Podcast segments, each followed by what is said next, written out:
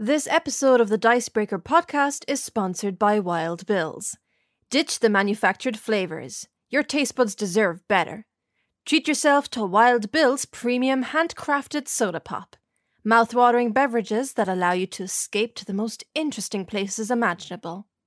Cheers to refusing the drink from the mainstream. Cheers to kick ass canned.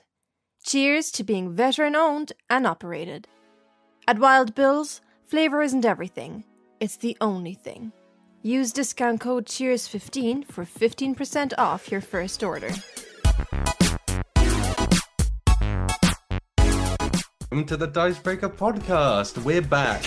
We're I hopefully. think you were cut off for a minute, but now, yeah, we're good. It's all good. It's the first time we've done that. Look, we're, we're literally doing it live. It's one of these things where before we did it in the edit, and that was that was often hard enough, but it's all good. Look, we're here. Great, it's fine. hey! It's the podcast. It's a Friday afternoon. We're here to have a, a nice chat and chill out. Yeah, I, yeah. I, I'm it's a so wonderful sunny Friday afternoon. I'm here with my mates, Mhm. and the only thing that would make it better is a delicious cooling can of Wild Bill. Wild Bill's Look, delicious we've soda done pop. we've done the sponsorship. Thank you to Wild Bills for you know Mhm. paying our salaries in part. Um, it's all good. Yes, uh, I'm Matt Jarvis. Uh, I'm the editor in chief of Dicebreaker. I'm here with two of the team. I'm here with Liv Kennedy. Hello, how are you doing? Hi, I'm doing so good, Matt. I'm doing great. You've honestly you've done a fantastic job with the tech oh, side. thank Liv. you. Okay, it's the first time we've done this. There's a lot of pressure. We have literal seconds and minutes to work with at points, so it was it was great. Uh, and of course, Alex Meehan also joining us. Hello, how are I'm you? back, baby. You're back. Oh yeah, you went on last week, were you? No, I Were you? Wasn't. No, um, And neither was I, in fact. Yeah, we were I had other things. We were specifically called out at one point in the podcast. Were we? So, uh, so hey, Was I a you part know, of that? We're, we're back. Um, Probably. Um, It's, it's good to be back. Uh, yes, it's been a heck of a week uh, in so many ways. mhm. Uh, but I'm very happy to be here. Thank you for joining me. We are here. If this is the first time listening to the Dicebreaker podcast, we just chat about board games, we chat about what we've been playing and some other stuff, we've been up to, and then we play a little game later on. We have another weekly, like, segment is such a, a bad word, but it's all I can think of every time we do this. We don't have a name for it. It's just like a little mini game. Uh, but we'll get to that. For now, let's just chat about what we've been up to. Let's Sure. catch up. Yeah, I was yeah, gonna start us off with kick back. keeping up uh, Loli's legacy. Sure. Um, the bingo call. I looked it up and Ah, everything. I know it's not good. it never, it never is. We've done what episode is this? Sixty-five, of 65. these, and Mhm. I can't think of a single one of those sixty-five that I've gone. Yeah, Oh, that's classic. good. Yeah, Like, oh, I enjoyed quality. that. Oh, Yeah, I, I Um, do remember being directly. Um, I do remember Granny's getting frisky was directed at me. I Um, mean, I can't it was a remember what number one. that was. Um. Oh, if I look back. Oh, that's sixty. Gram- Grandma's getting frisky. Yeah. Oh yeah. yeah. Oh, yeah. go. Mhm. I was going to say because that definitely doesn't rhyme with a number. So No. well, you would be happy with this one for sixty-five because neither of these rhyme. Uh, so sixty-four was almost retired, and Red Raw. Um, sixty-five. Overall, Not good. No, it's not. Sixty-five is retirement age. Stop work. That's that's is, it. that- is it just like are these bingo calls invented by like machine learning or something? It just pulls from the internet. AI. Just random fragments of sentences shoved together. I Mhm. mean, I wish 65 was the retirement Yeah. age. Am I right, everyone? Am I right? Yeah. Whee! Now Feel like the retirement age now. is death. Yep. Yeah. Retire to the grave. Uh, anyway, Um, happy Friday. Yeah. Wee. Uh, as also old age pension is also one. Oh, sure. Yeah. Yeah. so anyway, back on track. Nice. Uh, Liv, as you've as you've already kicked us off, what have you been up to this week?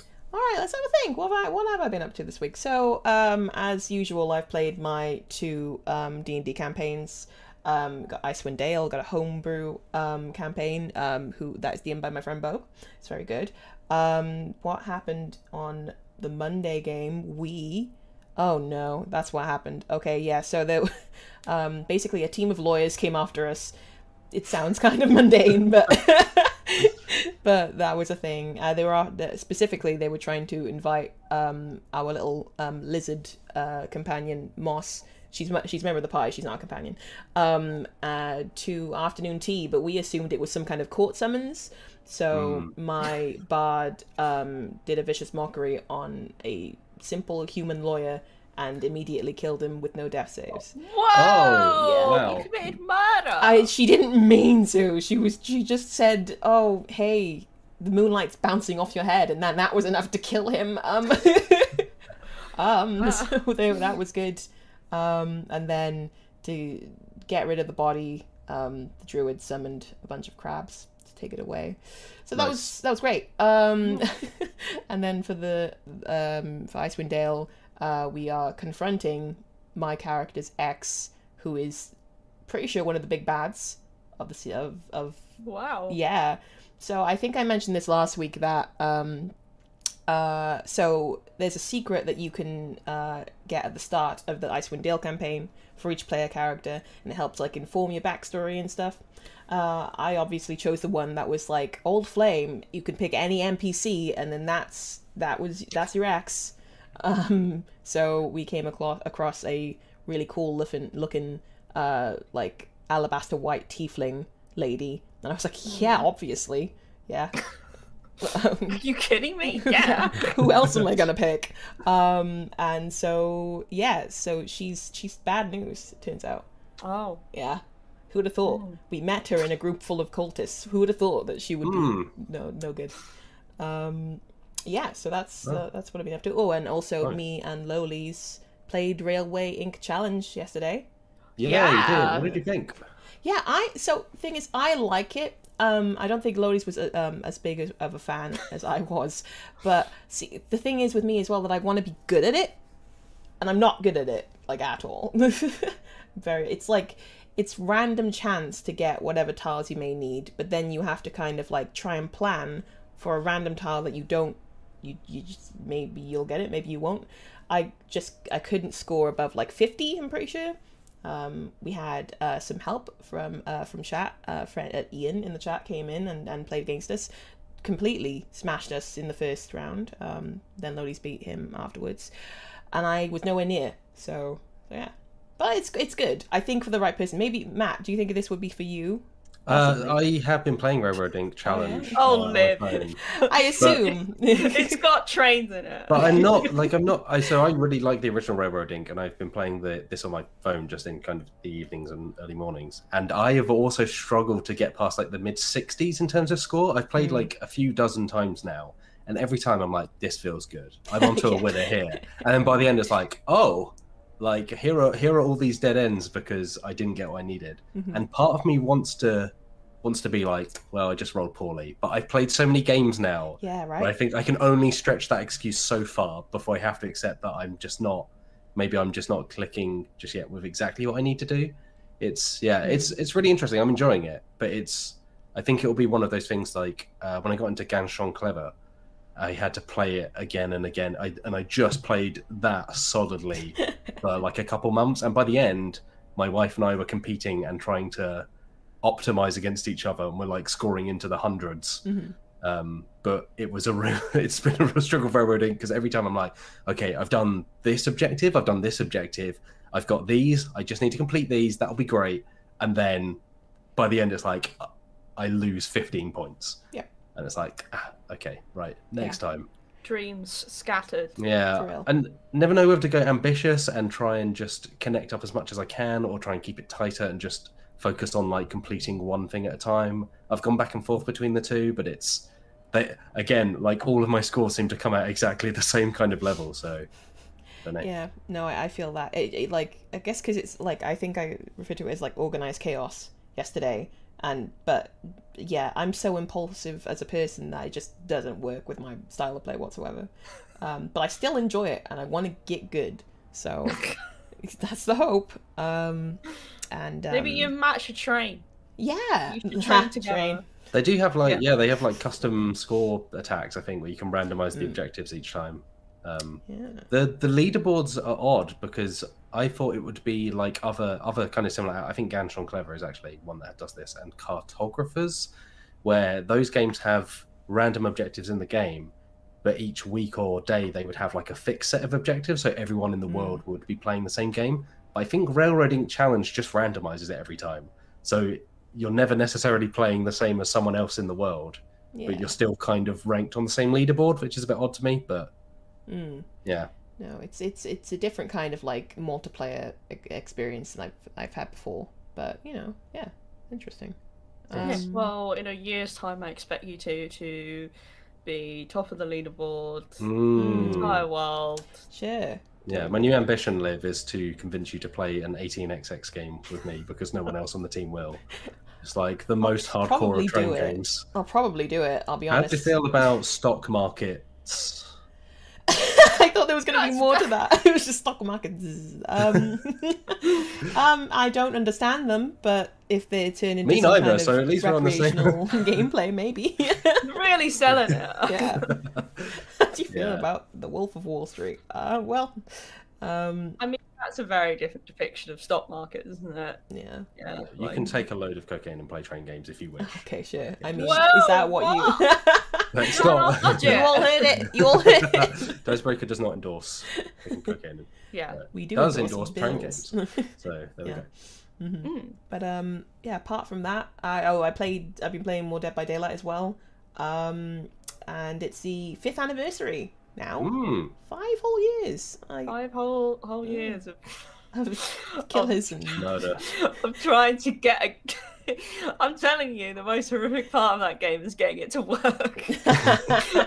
Every time there's an update for that game, Mm. uh, the update will be like this small, and it'd be like, oh, predicting like five minutes. I'm like, yeah, I don't fall for that anymore. By you won't get me with that again because then it will do the update, it will sit for a while, Mhm. and then it will have to verify the update and potentially verify it again, and then maybe you need to verify your files because they just break, Mhm. uh, and then you can play the game. And the game Yeah. is great, and I've not even experienced that many bugs in the game. it's just trying to get the damn thing to work. I've never had this experience with another game in my life. Like, it's a shame. um, it's very good. yeah. Have you gone up against uh, Nemesis yet? I have. I know he's not called Nemesis, but I'm calling him Nemesis. He's my nemesis. Yeah. Mm. Oh, is it Um, not official Resident Evil Nemesis? I think Is he's it? called. Yeah, it is. Is but Resi- I oh, think there he's is Resident called Evil like a tyrant. Or Mhm. something. Oh, Oh, yeah, yeah, that's- that makes sense. Um, That's yeah. Resident Evil One, right? I don't know. No, no, it's the guy who follows Jill around. Oh, that is yeah. That is Nemesis. Okay, Maybe it's a that's just the nickname. Maybe Nemesis is you know Tyrant's friends call him Mhm. Nemesis, but to everyone else, Yeah, his business cards friends. say Tyrant, but greetings cards say Nemesis. mhm. Yeah, Yeah. nemesis to his friends only. Wait. Mm. Mm. Um, yeah, I have actually a few times now.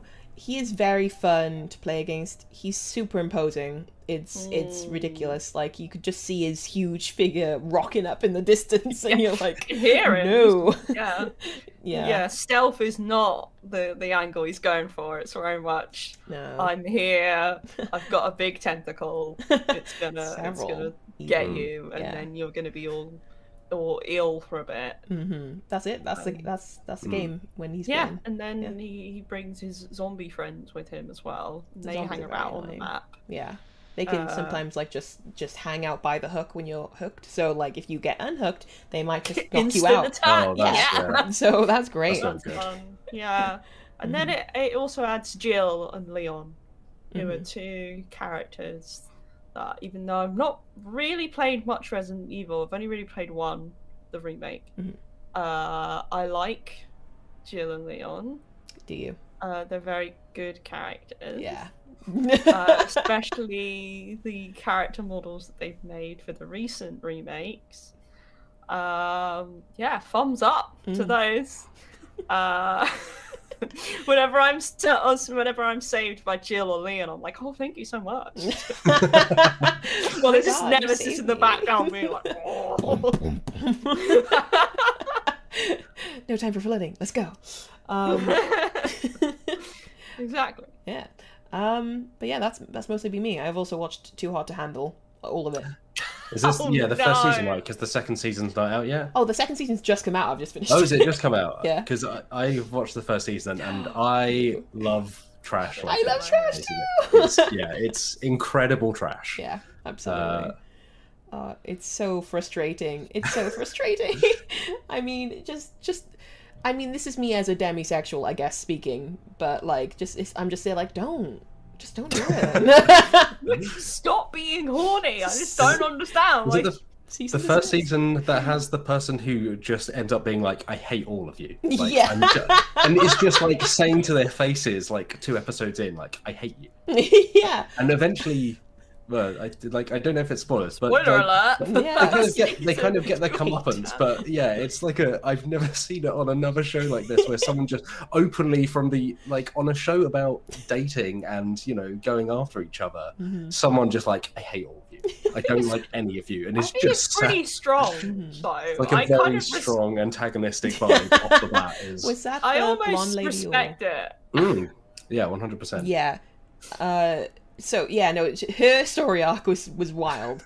Basically, she, um, yeah, she she. So there were two people that were just all over each other, and they most of my time, most of the time when I was like, stop, it was directed at those two. Um, then he crossed her, and so she and the blonde girl were friends. I wish I knew their names. Um, but then they made out just to like stir the pot, the two ladies, and I was like, huh. Um, and then and then it was all yeah, it was all wild. Uh, and then she was just like, I hate you all. Why are you with him? It was like a weird, it was very strange. Um, but yeah, no, it was it was a good uh, villain arc for her.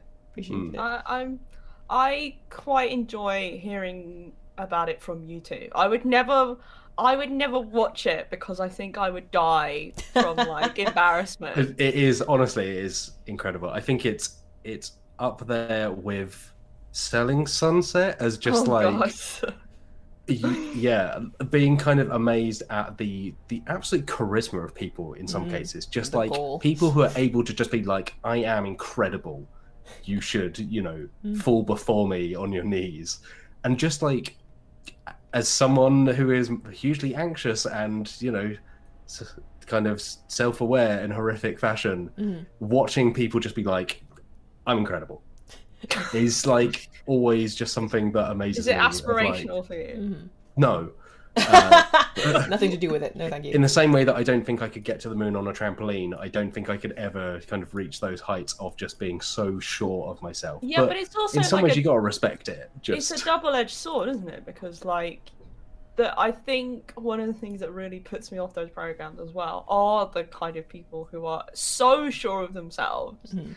And it just backfires in a terribly awful way and you're just like, "Oh, I'm so embarrassed." I just I cannot deal with like um what do they call it? Like second second person like embarrassment or Secondhand, something yeah. like where Mm. yeah, secondhand embarrassment when you're like you are embarrassed for someone that's Mm. on the on the screen right now. It's why I can't watch certain comedies, The like In-Betweeners? comedies, because I can't deal with Yeah. the amount of embarrassment. Like it's what you know one of the big reasons why I can't watch those shows as well. Also, I think I'd be generally annoyed with about ninety percent of the people on there. Mhm. Um, It's but I like hearing it from people who enjoy it. yeah, it's wild how many sort of- people do suffer from that whole secondhand embarrassment, can't deal with it thing. I've met so many people who are just like, yeah, no, I can't watch this show or that show, blah blah blah. It's Mm. an epidemic. No, I just I just sit here and watch old episodes of MasterChef. I genuinely don't know why. I've been watching. I think it's just so like low. It's it's funny because the show has moments where they're like, "Oh, stakes are so high." Like John and Gregg are like, Mhm. "Oh, if they get this wrong, it's all gonna go, John," and they exchange like these facial expressions that are like. Like you know, dramatic, and then you're just sat here going, "It's just like a pie or something." You know, it's just like a dinner. Like the worst thing that's gonna happen here is maybe they don't get the vol on right or something. Hmm. Like they, I, I kind of just enjoy that because it's almost, it's almost relaxing because the stakes are so low, really, Mhm. and then you can just enjoy like the kind of having a bit of the giggle at like John and Gregg, like yeah. Yeah, Mhm. hyping it up so much. No, I mean that sounds like a, a, a welcome breather to be honest. After watching Too Hard to, Ta- to Handle, I'll be honest with you. But Yeah, yeah, the, the, yeah, like uh, really, it, and then you just get like sometimes they'll make jokes, like gag jokes, And Oh, you're like, okay, now now you're trying to do a little bit of entertainment now, aren't you, boys? like, I can't think of it without thinking of buttery biscuit base, and Yeah. that's all that comes to mind. it's yeah. a cultural icon now. Yeah, Like, um, yeah, there you go. Part of Right. statue of buttery biscuit base from Diana. Yeah. Um, yeah. Liv, is that all you've been up Oh to this my week? Anything else? um, I think that's about it. Probably. Yeah, I'm good. Right, uh, Alex Meehan. Other than watching MasterChef, what have you been up to lately? Oh, uh, Matt Jarvis. I have been playing some games. So I have been, um, uh, my new flatmate and I, Ooh. Uh, on Saturday went to Loading Bar Ooh. in Brighton. Uh, she's a very nice uh, bar slash restaurant slash pub. Um, there is one in Dalston, which most people might be familiar with. I believe it's where they record Oxbox sometimes. Hmm. Um, and the one in Brighton is nice. It's on the seafront, so you get that lovely sea breeze. Is it called Sea Drive or something like that? It's got like a pun Oh, name. I, I get it. It's now, like right. C, like colon slash slash, like a. Maybe. I think yeah, it's called I, something like that. I don't That's know, very mate, clever. but, It's very uh, good. Yeah, when I realised that, I was like, yeah, that's Mm. good. That's good. Well, Yeah. well played, loading bar. Yeah. Um, yeah, we went there uh, and we had some drinks and played some board games because there's, as well as the video games, I suppose. Mm. Um, no, I like video games. Um, they have board games. They have a board game collection there too, and they have some uh, uh, absolute classics such as Splendor, which we Ooh. played, and they had not played it before. And I was like, "Let's play Splendor." And then the first game I won a little bit, and then the next game they just Won a little absolutely destroyed me in like a Oh, very technical fashion of. They were like, okay, this is. It almost felt like they just came up with a plan almost straight away, and then it's just me going, do, do, do, do, do, let's get some gem. You I got like played, this one. I think. You know, like you got like people hustling each other at pool, just like, oh, I can't really play, Mm. and then boom.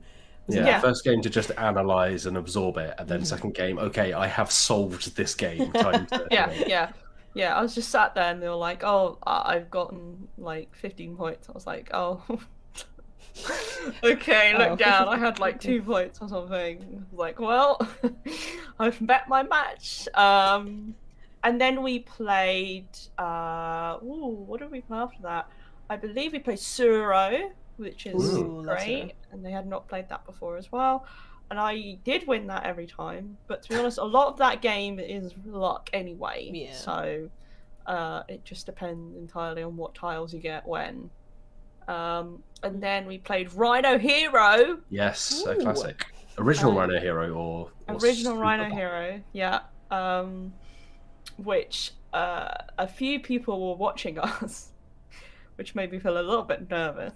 Watching you how? Um, well, like Like it's in a bar, around, so or- like I think people like playing a game where you like in Rhino Hero. Have you played Rhino Hero? Then? no, I haven't. So it's a game where you like stack cards on top of one another to create like a tower Okay. uh, for Rhino Hero to scale, because Rhino Hero is a superhero whose whose role is mostly to just climb around people's homes and Mhm. not much else from Take what them I out. know. Yeah, yeah. Um, Is to test the structural integrity of buildings. Part Oh. Yeah. superhero, part structural engineer. the Mhm. thing is, right, they make such a big deal about him like weighing a lot. But there are like multiple animals, including elephants, living in those buildings. Like clearly if there's any like test of of whether they can hold like enough weight, I think they've already figured that out about Rhino Hero climbing up it. But... I would like to test how they got the elephant into the building. How did they do that? there is there are different kind of cards that you bend. They're like wall cards, and then you put floor cards on top of them. And the wall cards have different illustrations on them. And one of them is an elephant sat on a couch watching television.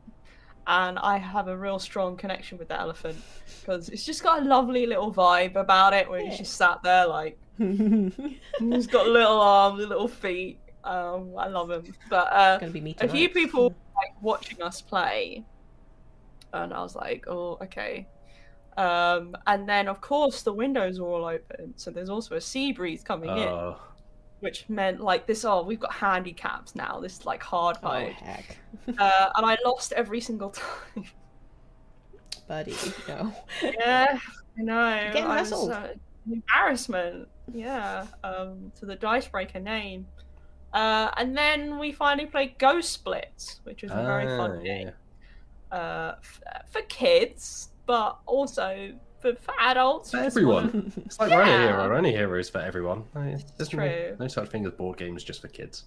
Uh, well, there are some board games that I wouldn't play because I feel like they're very much aimed at kids. But Go Splits is not one of them. Go Splits is a very fun game where you have a deck of cards and they have different illustrations on them, and then you have like a set of these different like wooden objects. So you've got like a chair and a bottle and a little mouse, and then you have to like flip over the cards and work out either what's what you need to pick up by either what's missing or what's like matching. So if you've got a red chair on the card, then you have to take the red chair. But if like all the objects are the wrong colors and there's like a color missing specifically, then you have to grab the thing that matches that cup. Um, yeah, it's a bit difficult to explain, but it Mhm. makes a lot of sense when you start doing it. Mm. And you get really into it quite quickly. So we were just ended up shouting. I think quite a few people heard us, just like it's the mouse, it's the mouse, like and you gotta grab the mouse. Uh, and um, for some reason, the red chair. Whenever it's the red chair, I, I always lose. I can never get the red chair. But the mouse, me and the mouse, Mm. we yeah, we knew what was going on. Um, That's bad. That's bad PR for uh, loading bar though. Just like it's a mouse. It's a mouse. Ah, Yeah. just Like, pe- yeah, I people think- walking in through the door like, mm, they close the door Yeah. back up. there was like a like a, a person looking at the board game collection which was next to us and then when i was yelling it's the mouse it's the mouse uh, one of the several times i did that um, they were like okay i'm not go-, they said i'm not going to question what's going on and i was like yeah you you know what's going on if you're playing goat splits Mhm. but um if you know, you yeah know. we did that and then yes you were going to say something You Me? me. just just you, just little old you. Um, yeah. Other than that, uh, just yeah, watching MasterChef, play replaying Dishonored 2 because my PC can run it. Uh, and uh, Is I, that the only very- thing it can run at this point? or what is what can you do? I mean, like it, it's old enough that it can run it. Uh, although it still does have problems. Uh, sometimes I have to deal with a little bit of um, slowdown, uh, just a little bit whenever I t- turn my character around. So I've had a few interesting, uh, you know, altercations involving that because I insist on playing the game entirely stealth. No one can ever see me. I must be a ghost. Uh, I must, yeah, be but a breath or on, on the backs of people's necks. oh, terrible. Um, Uh, but that's very hard to do uh, when your game is is slowing things down and then you can't react. So the, the the trick is just to quick save every five seconds. Yeah, yep. you've told me this, and it upsets me wildly. Yeah, it's a it's a really fun way of playing the game. you just quick yeah quick save every five seconds and then just quick load whenever something goes wrong Yeah, which nice. is a bit like trial and error essentially but Mhm. yeah i'm enjoying that and just looking at mass effect remastered longingly Oh. because uh, this baby ain't gonna run it if i try and do that it will it will yeah I've it been will so hit the close to roof buying that, but I was like, no, you, you have no, no money. Please don't do this. Um, but I'm like, but but you know, romancing aliens. No, okay. it was on it's on sale right now the steam sale Hmm. so now is the best time to get it but yeah. Yeah. They still can't even haven't play it it. Every time you warp in that ship, it is so loud. It's like 40 times louder than anything else in that game. when they say remastered, is it just everything's really No, loud? The audio balance is completely off. It's Oh, really wow. odd. It's really, really strange. This is Mass Effect 1, but Mm-hmm. I don't know how it is in 2. But every time you warp in the ship, it rumbles through my flat. Mm-hmm. Uh, so, yeah. Uh, people are asking. Apex Penguin says Ghost Blitz or Ghost Goats Split. I honestly thought the same thing. Uh, it's Ghost Blitz. Right. Apologies, that's me saying it very quickly uh, and having a little bit of a lisp. So What would goat? What would goat splits be? what would that? I don't think a goat is supposed to do the splits, so I don't think Yeah. that would be where I go. I don't think that'd be good. Like on a mountain somewhere, like a craggy, craggy Mm. mountain that goats up, and just like cat, you know. Mm, maybe it's like like the Olympics on a mountain. Like you just Mm. they're Oh yeah, that's good. whatnot. Yeah. Like it's like a balancing dexterity game, but yeah, I, it's forming, guys. It's forming. I'll get there. But yeah. Uh, but that's everything I've done this Alright. week. Matt Jarvis, Hello. give us the lowdown. Uh, yeah, it's been it's been an interesting week, but I have I've played some stuff uh, in between some stuff going on. Uh, I played Monopoly Deal for the first time in over ten years. Uh, Mm. I used to play it. It was kind of the card game that became the kind of the card game phenomenon when I was at school. So we went for a Pokemon stage, and I don't mean 1952, yeah? I don't mean lower school. I mean upper school. Um, for some reason, Monopoly just Monopoly Deal just swept through the the sixth form common room, and everyone was playing it for a while. So Mhm. I don't know where my older set went um, because it was so trashed. I think at some point from being played like hundreds of times. But I went back to it thinking, I, I just kind of went back to it thinking, huh, it'd be interesting to revisit this because we played Monopoly uh, for charity a few weeks ago. So I started thinking about Monopoly Deal, and as I wrote on the website, it's it's weirdly good. Um, it's especially good for a Monopoly game. I don't think part of the reason is it's just hot, like it's just about being horrible to each other, but it packs that into ten minutes rather than like four hours. So the whole game is basically Monopoly. You're looking to collect three sets of properties. The properties are the Monopoly properties. You draw from a deck. You play stuff. You can charge rent on properties that you've put down. You can pass go to draw more cards. You can double the rent and put like house and hotel cards on your cards. Uh, you can also steal cards from people. So like sly deals let you steal stuff, force deals let you swap stuff, and then deal breakers let you steal an entire set uh, as long as someone doesn't have a just say no card. So it's kind of like Monopoly if it was Love Letter, in that it's very um, it's like a take that game in that you are just playing cards to basically screw up your opponents, and you are looking to get free sets before anyone else by nicking all their stuff. But because it's so fast and because it's so mean, it works, Mhm. and it's kind of it plays with like up to five people, and it still doesn't take very long. It's very quick. It's completely random a lot of the time because it all comes down to what you draw because if you don't draw any steal cards and someone steals a load of uh, has a load of steal cards, they'll just nick all your stuff and you can't do much about it. Mhm. Um, but it also has that thing of like, okay, I've built up all my properties. I can play this hotel card to add that to them. That will boost their value. Then I can double the rent and then play a rent card, and you can end up charging people like twenty monopoly dollars or twenty million monopoly dollars and then if they can't pay with the money in their bank they have to then start giving you property so it's like a it's a really fun really mean game Mhm. but it's so compact and it knows exactly what it is it's not trying to be anything other than you know monopoly is a card game and Mm. because of that it works it's like all the bits of monopoly you remember in the it's the bits where you're stealing people's money or the bits where you're forcing them to pay you know huge amounts of rent But you're not playing for five hours. Yeah. Exactly, yeah, and you're not having to tediously work your way around the board. And if someone misses your space, you don't have to then wait for them to roll the right thing and Mhm. come back around again, and then they'll get 200 back, and then it's just like, no, I'm charging you rent with this card that I have.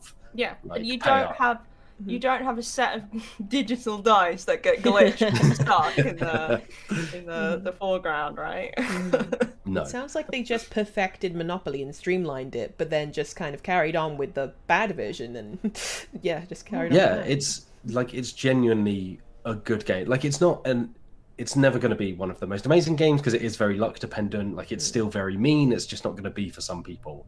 But I, I genuinely think, and this is why we're on the website, I think it's easily the best Monopoly game. I think it proves that Monopoly can be a good game if you take that concept and it knows that you're the bad. It knows that you're landlords. It knows that you're wealth hoarders. It knows that you're, you know, people who are not good people in society. Uh, but it leans into that because you're also horrible to each other. Mhm. Whereas normal Monopoly, tries to convince you like there's no community chest cards in this game there's no philanthropy it's not like you're giving back at any point it's just like nah you're all terrible just you know mess each other up. Like free for all no holds barred steal properties off each other steal money off each other. And that kind of makes it fun. Uh, uh, matt the monopoly deal approach to the theme is like when that video of Matt Hancock came out revealing that he's a slimy piece of crap. Which everyone knew already, yeah. Yeah, but yeah, exactly. Everyone already knew Yeah. it. It's just like there's a firm piece of evidence to say, oh, look. And then he's like, oh, I suppose I'll upside down. But um, yeah. And also, answer to your like question of, oh, why don't they just like do the Monopoly deal all the time? It's a lot easier for them to make a lot more money from the main. Oh yeah, no, absolutely. yeah. Like I, I asked the question, but I knew the answer. you knew the answer already, did, yeah. but like genuinely if it, it is it costs like a fiver or even less than that it's really cheap um but i think it genuinely holds up like if you're going to own a monopoly and i think it's it's a good enough game and it obviously has the familiar monopoly theme where i think it's a perfect kind of hey like people who play monopoly that's all good like maybe they just don't know about other games like maybe they're willing to play other stuff but they just don't know where to start this is like a good kind of step towards something like Love Letter, where it's like, okay, you're enjoying Monopoly. Here's Monopoly as a card game. Okay, you really liked the kind of take that nature of this, or the kind of fact it was very fast. Well, here's Love Letter, which is you know just as simple, but Mm. then from there you can expand into other stuff. So I think it's it like it has a, a good place in the hobby and in getting people into other games. So I'm, I'm glad it exists. Like it's it's a fun weird game. Although the new artwork on it is just that kind of naff like his his rich uncle Pennybags with like a weird CGI head. He looks like he belongs on the front of a like an Nvidia graphics card box from 1994. Um, you mentioning Love Letter remi- reminded me of. Um, I don't know if you've ever listened to the Off Menu podcast with James Acaster and Ed Gamble on it. It's very funny.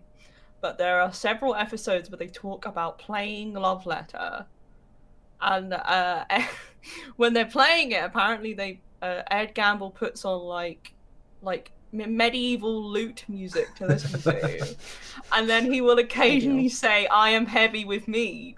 playing it, and James James Acaster really hates it. And then he seems to every whenever they talk about it on another episode, it seems like Ed Gamble takes it even further, and then he just he just talks about how he just starts role playing as some sort of knight, um, and talking in like, oh, I have I have catcheth the the princess's eye.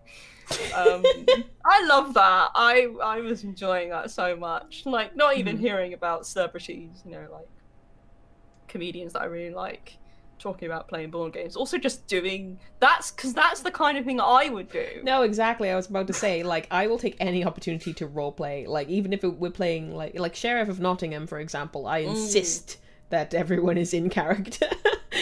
Are you playing um oh my gosh. Uh, Robin Hood, King of Prince of Thieves. Mhm. Uh, have you ever seen that film? No. Oh wait, maybe like, like bits and Kevin- bobs. yeah, Kevin Kevin Costner? Costner is is is Robin Hood, Hmm. and Alan Rickman oh yeah, is playing the sheriff of Nottingham, and he he does a fantastic job. He does exactly what you expect him to do, which is just eat the scenery. You know, Robin Hood.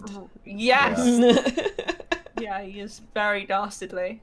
Okay. Um, what else have you been doing, Matt? Uh, so like I said, I've, I've played a bit more Railroad Ink, uh, which we already spoke about. I played Arkham Noir, which is a game that I was interested in for a while. It's like a solo card game that's based on Lovecraft stories. The the thing, one of the things I don't like about it is that it casts you as Lovecraft, which is not a good thing to do. Ah, And there's no real Oh. reason for it because actually the other thing I don't like about it is it- it's just a bit dry and dull. It doesn't really make good use of, you know, some of those stories. Lovecraft not not good, like not a good person, but some of those stories are interesting and have kind of interesting supernatural elements. mm. Um, and this game just misses all of that and kind of ends up feeling just a bit empty. And then the bits the bits of theme that it tries to introduce are just so like, eh, I don't want to play as a racist Hmm. like I don't and there's no need for you to because like there's no presence Mm. of Lovecraft or the kind of character that you're playing in that game. Most, But it's- yeah, Yeah, it's, tabletop adaptations of Cthulhu Mythos now just ignore yeah, I, his Yeah. existence, I which I think think, it's- is the best approach. yeah. It's one of the really good like- things about Arkham Horror is they just Mm. are like we're going to take inspiration from this, but not connect. We're just going to make our own universe and kind of reclaim some of that stuff in a Mhm. way that feels like meaningful. Mm. Whereas this just feels a bit like, Ugh.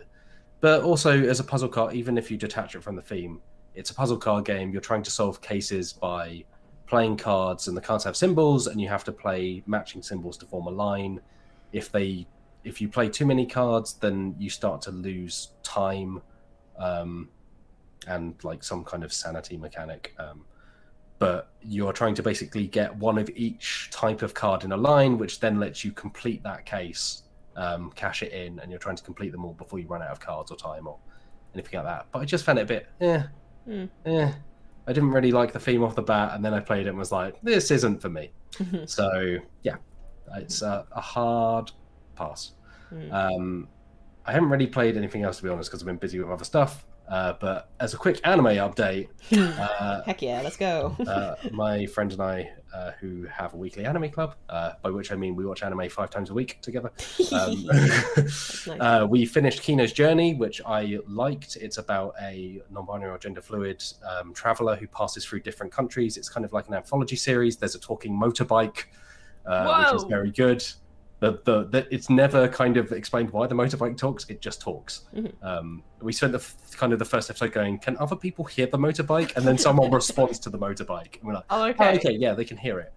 Um, but it's good. Um, it has it's yeah, it kind of does some interesting stuff where um, Kino passes through different countries, and there's kind of like a philosophical discussion with Oh. every country they pass through, Hmm. where it's like here, killing is legal. That's the first episode, and you know that's, but it gets more complicated than that. Um, there's some yeah, there's some cool stuff in there.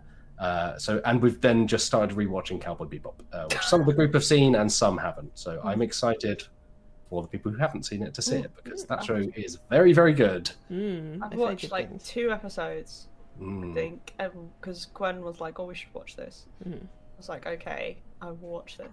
Mhm. And then I think we watched two episodes, and then just like forgot.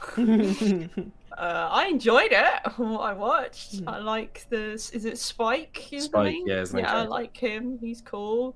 There's a there's there's a big man in it. Jet, And- yeah, Yeah, and there's a woman. yeah, yeah. the classic Yeah. cast of characters: a big man, There's a- a woman, and a big man. And a dog. Uh, there, no, because there's the weird bits when they do like the newscasts, right? And there's Oh, yeah. a woman dressed in a cowboy thing. Yes. It's very like what's going on here. Um, yeah, no, I think I I would be up for watching more at some point, maybe. But Mhm. there you go. I love how people were yeah, in the chat like, yeah, this is the names of the characters. or- Yeah, I was gonna say you must have watched at least like three episodes, I think, because Faye comes in in the third one, um, or It's, wait, hang on. There's no wait. We watched one where they go somewhere and there's like. Is it like a casino? No. I'm being really useful and interesting Do they go to the bebop? Is that what happened? They go to the beach. the ship is called the Bebop, so you Oh, yeah, you're right. I guessed it. Great. yeah, I love Don't even need to like watch it. Yeah, it's considered one of the best animes ever made. I'm just sat here going, I remember this bit where the cowboy, where there's a woman dressed as a cowboy cowboy. bebops. There's a dog. the dog is good. There's a dog in it. Yeah. I don't. Uh, maybe okay. Maybe you're thinking of yeah. Okay. I yeah. It's pretty good. Like Cowboy Bebop continues to be great. I don't think I need to. Yeah, I think No, there's like anyone. There's like a woman, and I think her boyfriend's really awful. I'm trying. Oh yeah. Okay. Yeah. There's that episode. I remember that Yes. one. There you go. That's she- really she- descriptive. Does not end up a main character. Oh, okay. Uh, you must have. Well, you saw to the end of that episode, right? There's the very distinct reason why she is no longer appearing in that series. Uh, Oh, I can only guess what it would be. yeah. Anyway. um, uh, Oh. I, I can bridge our uh, my the bridge uh, to your anime um, uh, obsession is what I was going to say, Matt. No. Hmm, yeah, no, okay. yeah. Look, I'll take it. It's fine. Look, Beastars is what I was going to say. That's coming out soon. Oh yeah. Oh yeah. There is a new Beastars. We are yeah. Mm, yeah, that's that's that. I Beastars like for it. people who haven't seen Beastars is basically high school furry show. I guess is Pretty like much, yeah. yeah. It's like here's high school kids, Mm-hmm. but they're all animals, and yeah, Yeah, it's like they Zootopia do as well. high school kids do. But, yeah, but, but a too lot more. Yeah, a lot more. A lot don't more do not show B Matt Stars to children. oh, do not. Do not show do Beastars to children. It is not a Okay. children's show. Nope. Is there a Um, crocodile person in it? Probably, but I can't remember seeing one. Yeah, it's a good I'm. I'm on board if there is. Why? I. I just really like crocodiles. you you should watch One Piece. There is a crocodile person in One Piece. No, that's a oh. I know what One Piece is. It's Yeah. like the pirates one, isn't it? Mm, yeah, rubber rubber hands. He's, What? stre- he's stretchy. He's like Stretch Armstrong. Anyway, enough What? anime talk for this week. Rub hands. okay. he he eats a am I fruit and only- becomes rubberized. That's the whole One Piece thing. He's basically Stretch Armstrong. Um, Oh, okay. Oh, that's why he looks really uh, unsettling. Right, okay, that makes sense. Okay, got you. uh, let's move over to board game news. Let's chat some. Uh, a couple of interesting things this week. Uh, Mian, you spoke Hello. to Andrew Navarro, Yes. formerly of Fantasy Flight, now of Earthborn Games. Indeed, indeed. Yeah, formerly of Fantasy Flight, then Chip Theory Games, and now recently just Earthborn Games. So, um, while he was at Fantasy Flight, he was creative director on a number of games that you might recognize, such as Arkham Horror the card game or Hmm. Marvel Champions. Uh, but now he's left that corporate life behind and he's gone independent uh, with uh, Earthborn Games, which I believe was founded last year. Um, and now Earthborn Rangers is the, the debut kind of title from the studio. Uh, and I spoke to him about the game, about the studio, about sustainability in tabletop gaming and why that's important. And um, there's this little lovely news story that I put out, which Mhm. kind of just talks about some of the more interesting details about the game itself. So, um, specifically, Navarro kind of had an interesting discussion about the approach to difficulty in a lot of the co-op card games that Fantasy Flight kind of put out, and it's interesting what he said about like eighty percent of the time they want like players to lose, which is you Mm. know like kind of very challenging. And he was like, "Oh, I think that might put people off like playing the game because they might want a, a more approachable experience." uh, basically said the Earthborn Rangers is kind of looking to provide that. So there's more of an emphasis, well, he says there's going to be more of an emphasis on exploration and kind of storytelling and stuff like that. So it's going to be like a, a card game in a similar fashion to something like, you know, a living card game that is copyrighted by Fantasy Flight. Uh, um, but yeah, uh, I also talked about some of the RPG elements that are going to be in the game, which are kind of interesting in the sense that it's not going to be just set characters that you play as. These are characters that you can create to an extent. Mhm. So there will be like certain cards that you'll use depending on what you choose to specialize in. But then you can kind of build your deck from there depending on like a personality and the things you do throughout the game, which is again sounds interesting. Yeah. Um, yeah, and it kind of fits with Earthborn Games' approach to sustainability. Uh, you know, uh, they want to kind of make this game and you know hopefully future games using more sustainable materials and methods. Um, so you can learn more about that in an interview piece we've got coming up soon on the website Ooh. Uh, where it's basically going to be a more in-depth feature about you know the my time talking to Andrew. Um, but for now, you can read this lovely news piece on Dicebreaker.com. Mm. and the Kickstarter campaign for Earthborn Rangers uh, will be coming later this summer.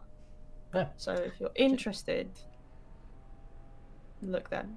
Yeah, I think like the the thing that really interests me in this was was the eighty percent stat because I Mm. think it's been I've heard similar things discussed kind of like anecdotally um, by designers by players about things like pandemic Mhm. where it's like if you succeed on the first go, it's boring because it's too easy. Yeah. But if you if it's too hard, like finding that balance between how many times does someone realistically want to replay a game Mm. before they win? Because if you're losing every time, you're just going to wear out. And Mm. you know, I think a lot of people might not even play a game three, four times. You know, there's a lot of people that own Pandemic but might have only played it once or twice. Mm. Yeah. Uh, so Um, I think it's it's interesting to hear someone explicitly kind of say, "Hey, like this is what we used to aim at, but we're we're aiming much lower now. You know, we're just Mhm. looking for a more forgiving experience." Yeah, I think he talked about kind of specifically, you know, how, like you said, um, most people don't play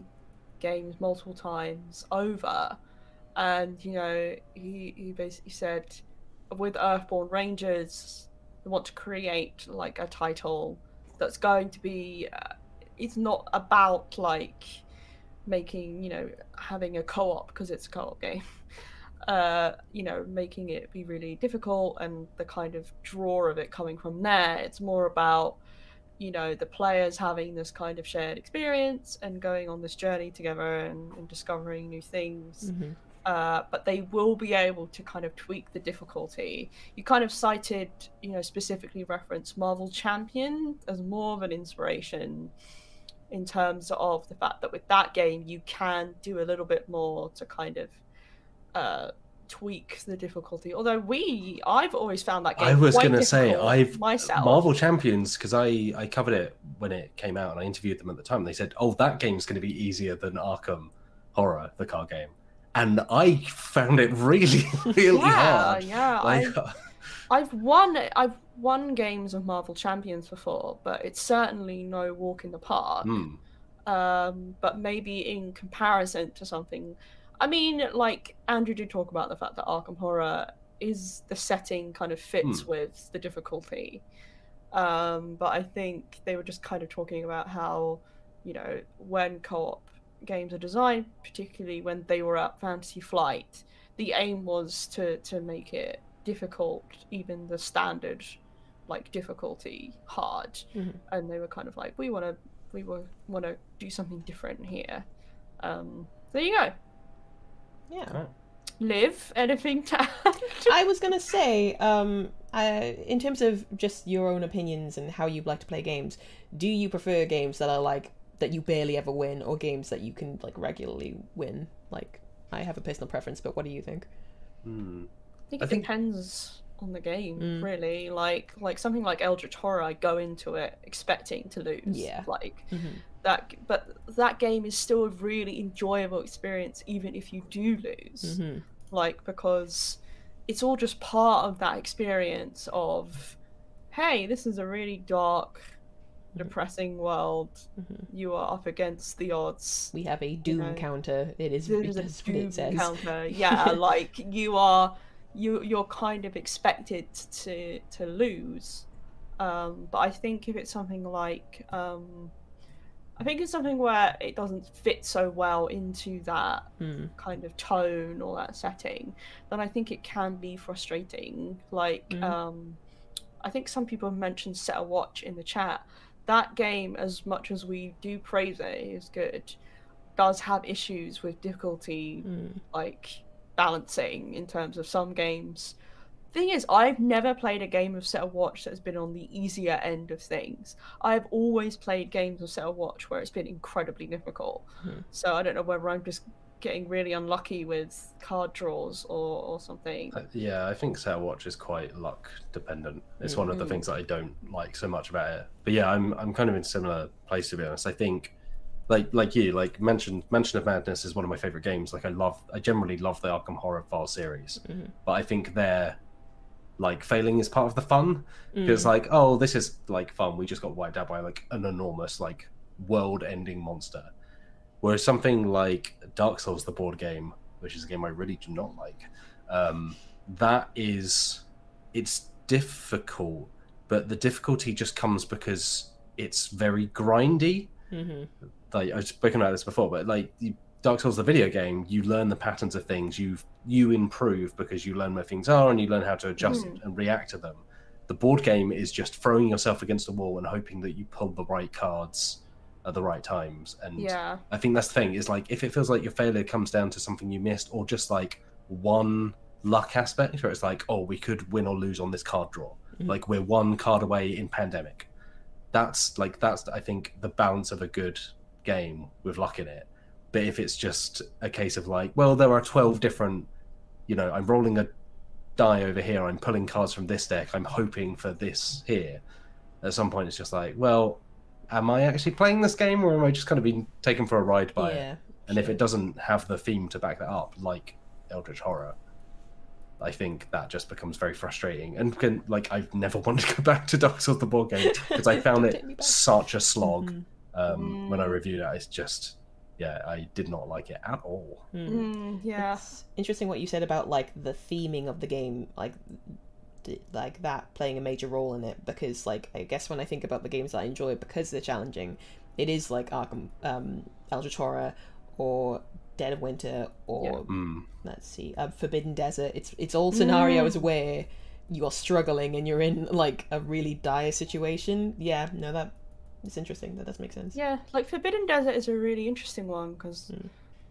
you know, it kind of comes from, uh, again, that's Matt Leacock, so the Mhm. designer of Pandemic. So again, you know, co- co-op, like co-op prestige, let's call it, Mm. uh, and like Forbidden Desert can come across as like a very, like family-friendly game, and I would call it family-friendly, but like it's not a walk in the park by any Ew. means, like but I feel like it doesn't really punish you. Like it is difficult, Mm. but I think it's still the kind of experience where losing isn't terrible. Mhm. Like I think there are certain games that can really feel awful when you're losing, Mhm. but for Forbidden Desert, I think avoids that. Um, Mhm. yeah, Yeah, I it's, guess it's interesting. something that really like i- you know when you're going to lose and it just kind of feels futile. I guess Zombicide Mm. kind of because that's I always find that very difficult to win. Uh, sometimes Yeah. to play, um, but just yeah, it's it's just sometimes it's just very I think futile. length has like a huge part Mhm. to play in it Yeah. because you know like Forbidden Desert is still like a fairly quick game in terms of like I think half an hour really is going to be for me Mm. the longest time that you play a game like that whereas if it's something really chunky like again Eldritch Horror is a game that you you can play for a very long time but like the the kind of fun roads that you go down there during the game Mm. you know, I think it eases the the the fact that oh, you play this for so long and you lose anyway, because like the the goal is never really to win; it's Mm. more to kind of survive, see how long you can survive for. Mm. Um, yeah. Whereas if it's like a longer co-op game that's dragging out and you know that you've lost already, Mm. that's really disheartening. Yeah, I think with the the Arkham games in particular, you kind of have like mini victories along the way, right? Where it's like, oh, I succeeded in this particular test and something happened. Whereas with something like Forbidden Desert, the survival is the thing. Yeah. But again, like it's so short that it doesn't really matter. Yeah, exactly. Um, but yeah, I think yeah, it all comes down to a lot of that. But okay, what about this next Mm, story? yeah. Matt Jarvis, hello. So aggressive right now. What up? Uh, yeah, this was just a, a quick one I pulled out because I thought it'd be interesting for people to know. So, Roll Twenty, which is the kind of online role playing platform, there's no non jargony way of really describing it. It's a website that you can go onto and play role playing games. Quite a lot of people use it for stuff like D and D. Um, they've added official support for safety tools, uh, which I just wanted to bring up because I think it's a good thing that Mm. more people should do more If We see a lot of support for safety tools, particularly in the indie RPG scenes. Um, so one of the Roll Twenty um, like mods or add-ons that they've uh, added is from Evil Hat Productions, Hmm. uh, which folks might know from Blades in the Dark, Thirsty Sword, Okay. Lesbians, um, Monster of the Week. They've done a lot of kind of more high-profile indie RPGs, Hmm. um, and it's actually it kind of collates tools from the indie scene. So there's the X card, which is quite a popular safety tool. Mm. Um, there is uh, in that bundle there's script change which kind of takes inspiration from almost the controls of a video player so you can pause slow down rewind um, cool. stop and there's one more that i've forgotten that is also good Sorry, um, I didn't. I didn't write it down in this doc. Um, and then Roll Twenty have also included their own um, safety deck, they call it, uh, which I think they included with Burn Bryte, which is the Roll Twenty exclusive RPG Mm. um, that we actually played on the channel a little while ago. Yep. But it's but it's basically a traffic light system of green, yellow, and red. Um, I believe they also have symbols on, so they are colorblind friendly. Um, But it's basically if there's a kind of a difficult subject or situation or topic that comes up, um, players can choose to anonymously play them if they wish to say, you know, green, I'm okay with this, like it, it can continue. Yellow, can we just kind of slow down and maybe not go further into detail here? Or red, can we just stop and move on? Really so it's good. quite a, a neat, slick system. Um, and again, because it's a virtual platform, you can play those cards any number of times and they're anonymous. You can choose to add kind of information if you want to, but you don't have to feel, you know, like you have to explain yourself. The whole group just has to uh, kind of abide with the feelings of any one person. So Yeah. I think yeah, it's it's just a nice thing to add. They're free, so if you use Roll Twenty, you can just add them to existing games or Mm. new games. Yeah, I, I think it's just it's a nice thing to see. It's like I say, you see a lot of safety tools in the indie scene. There are a lot of really really good safety tools. Like everyone should really use them in Mhm. some form, whatever suits your group. You know, even as, if it's as simple as like holding up an X or touching the X card to just mark something out. Just having a way of people being able to say, "Hey, you know, Mm. oh, lines and veils, of course, is Yeah, the Chase is the other mentioned. one." Mhm. Yeah. Oh, yeah. Thank you, Chase. Um, Lines and Veils is the other one in the Evil Hat, uh, which is another really popular um, safety tool, which is very good. Kind of sets boundaries before sessions Mhm. um, in terms of things that can be included in a story or in a world, but are um, like skipped over or kind of like fade to black is how they're often described. So those are veils, and then lines which are like hard boundaries of like let's not go near this subject, like Yeah. you know but again like those tools can be used in any combination there are other tools out there as well like a lot of indie designers particularly include them in their games um, i think the evil hat ones are pulled from fate um, a lot of them appeared in fate uh, so yeah if, if people are looking for a way to just add safety tools to their games they're there which is great Yeah. Yeah. no, that's so awesome. yeah good on them Yeah, uh, yeah. Safety tools in RPGs are really important Mm. and really good. We should use them. Definitely. It might seem, I don't know, silly initially, but they are very, very useful and, Mm. and very important. Yeah. yeah i think especially online as well because you don't necessarily have the same physical kind of You, it's um, hard to like get body language and stuff like that. Yeah. So from just having like a very clear cut way of saying, hey, you know, if anyone just wants to skip over this, Mhm. you know, if your if your group isn't able to just kind of voice that as it happens, like having a kind of in, a way of encouraging that Mhm. um, is a is a really good thing. Mm, So yeah, Indeed. thanks roll twenty. Yeah. It's a job. good thing. uh, some other things which I'll go over quickly. I didn't include this on the pod because it is a very messy situation and it would Mm. take more than an hour and a half to even explain what the hell is going on with TSR. Not just one TSR, but three different TSRs. Mm. Um, so, for those who don't know, TSR was the original publisher of Dungeons and Dragons. Um, there are now kind of three different entities all using the TSR name. Um, one of them is attached to one of the sons of Gary Gygax, the co-creator of Dungeons and Dragons, who turns out not not particularly good uh, as as far as people go. Mm. Uh, has made some transphobic and racist comments, um, and as a result of that, a different entity called TSR is now distancing itself from the other entity called TSR. It's like I say, this is why I didn't include it on the podcast, but Chase, um, our wonderful reporter, went through, wrote up a fantastic article that explains the situation. Um, so yeah, Sorry. anyone that is kind of interested about that, I was terrific. laughing at mess. Angel Beats comment Yeah. of TSR. by the way. Yeah. Happy, I love it. yeah, that doesn't. Yeah, even that's maybe not strong enough to describe some of the. Yeah, but yeah, I would advise people to go and Yeah. read up on that because yeah, just maybe don't give that company your money because it Yeah. doesn't seem like they're particularly Yeah. nice. Don't Um, do it. Annoying. Yeah, Mhm. uh, Don't give him money. Uh, Chase, who obviously praised on every podcast because he does some fantastic work, also wrote a piece recently about RPG Kitchen, which is a really interesting like website and platform and service, which is kind of like Netflix but for RPGs. It rents, it allows people to rent RPGs Mm. um, and kind of try them out. And I believe that as you pay the kind of subscription, it will slowly knock down the price of buying the book wholesale.